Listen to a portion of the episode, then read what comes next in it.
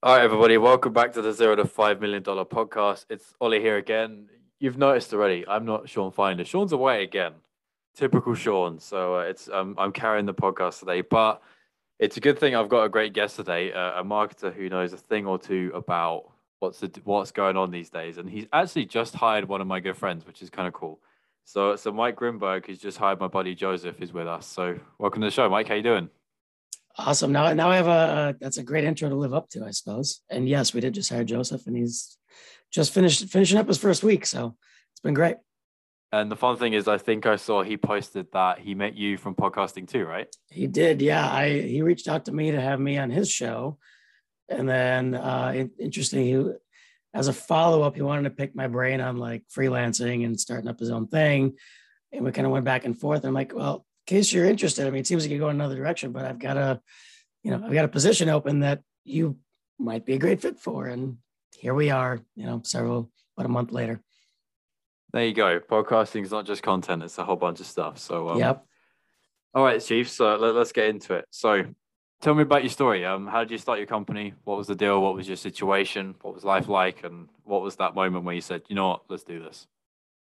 That is a in our case, it's an extremely loaded question. So I'm gonna I'm gonna try to keep it short. I'll give you the maybe like the three to five minute version. All Otherwise, right. it can be a whole episode worth. Um, the this the way we like to describe it is Proofpoint started out of a family uh, health crisis, if you will. So um, our daughter was born uh, extremely premature, 24 weeks. She weighed like 11 ounces, so teeny tiny. Um, and I was working uh, at another place at the time, obviously. And um, I was, my wife had lost her job at that point. So my wife and I, Gabby, uh, we co owned the company and co founded it. Uh, she had lost her job literally as the pregnant, as we delivered prematurely, which is kind of adding insult to injury. Um, so I kind of picked up the slack and started doing some, you know, freelance consulting on the side. And I, I, I kind of did that off and on for a while, uh, for years anyway. Uh, so picked that up and then about what was it? Uh, roughly two years in. So our daughter was almost two at the time, doing better, but still needing a whole bunch of, you know, medical appointments and support and all this other stuff. Uh, so we needed a lot of flexibility. Uh, the startup I was working for in the energy space uh, went belly up. So we kind of had a decision to make of, all right.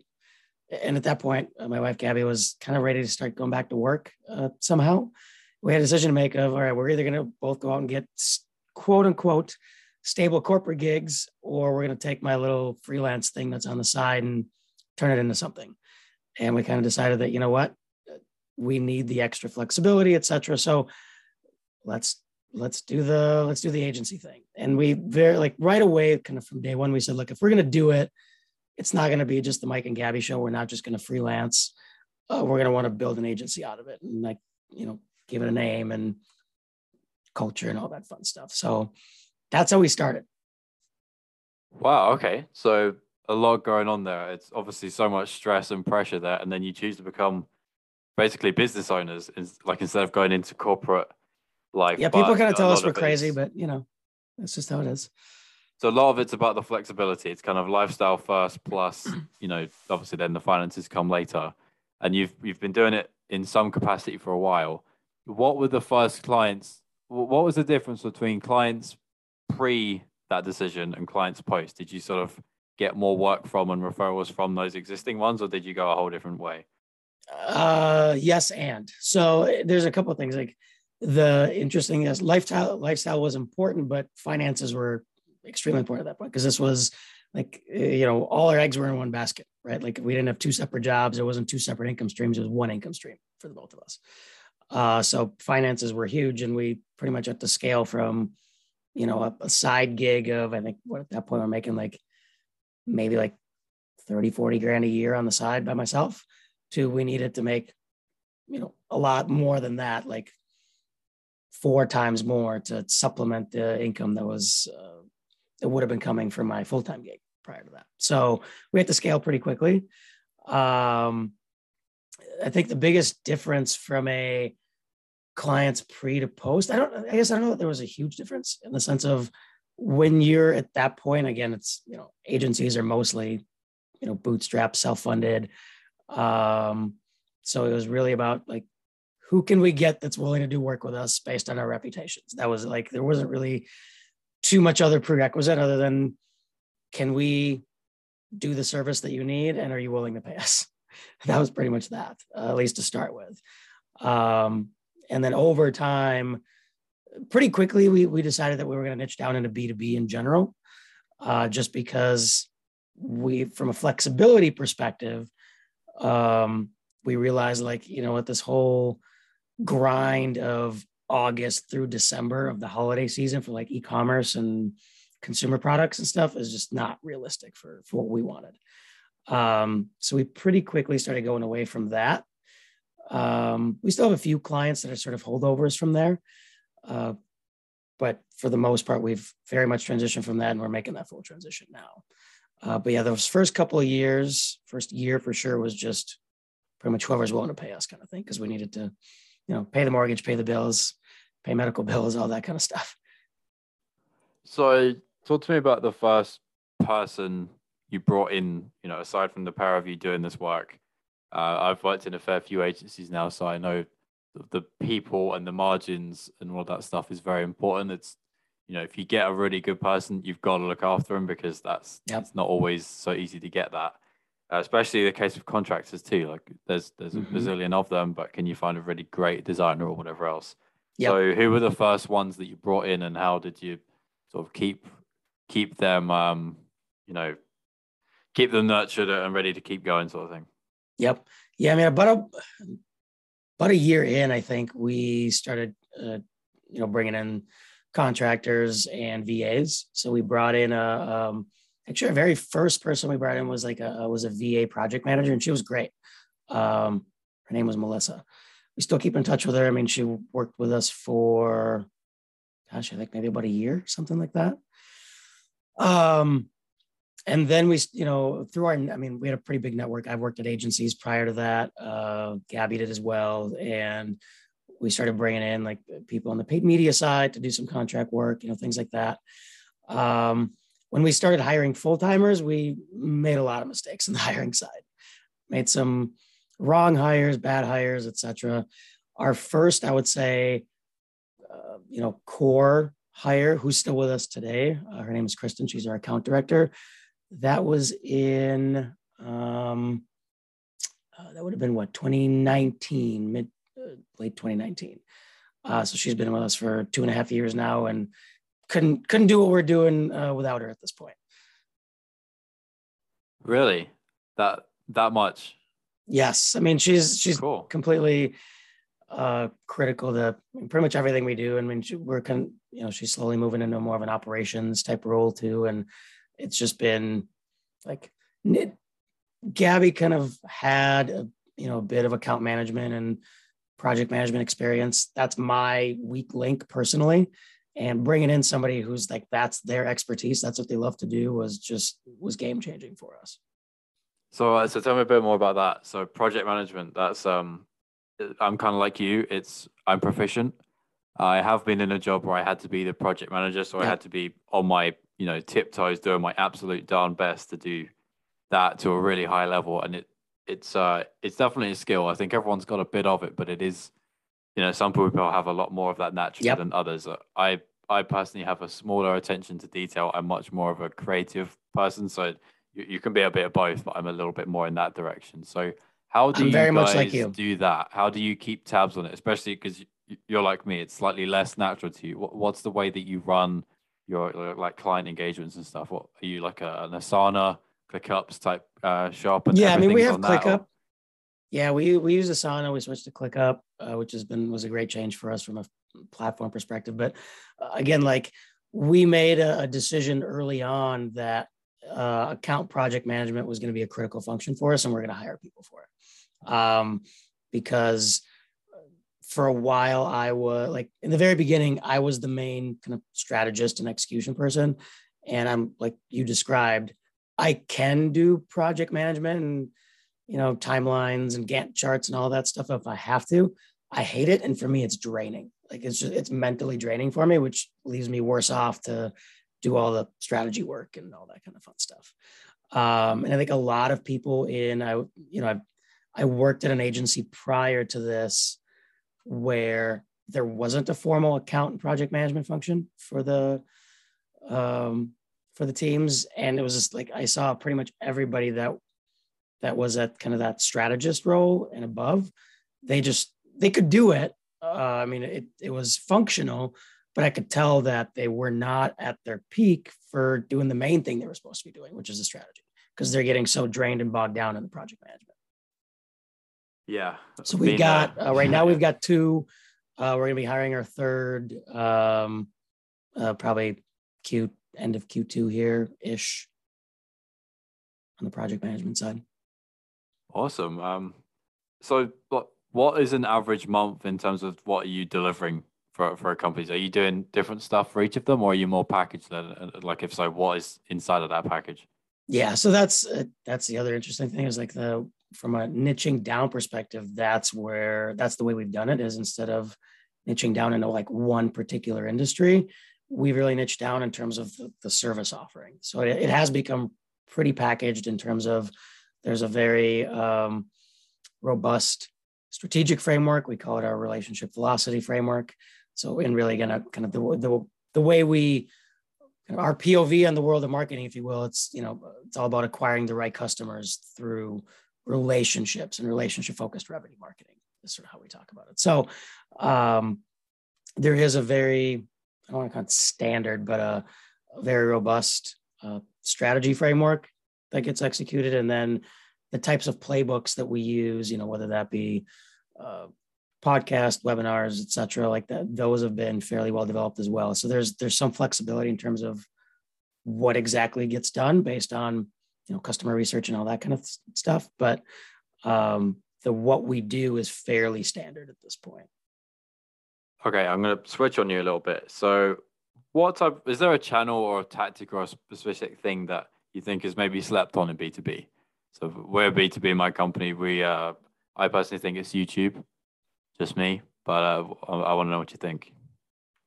Um i think it's yeah i think youtube is one of them. I think podcasts are maybe less so, but still like depending on it, not as much in SaaS anymore. I feel like SaaS is generally ahead of uh, ahead of it in the B2B game. But when you look at the industries that we generally deal with, which is like uh, you know technical professional services, so think like engineering firms or uh, manufacturing, med device companies, things like that, they're fairly far behind. So they're still sleeping on podcasts as an example, or even like video in general, podcasts, webinars, like micro events, etc.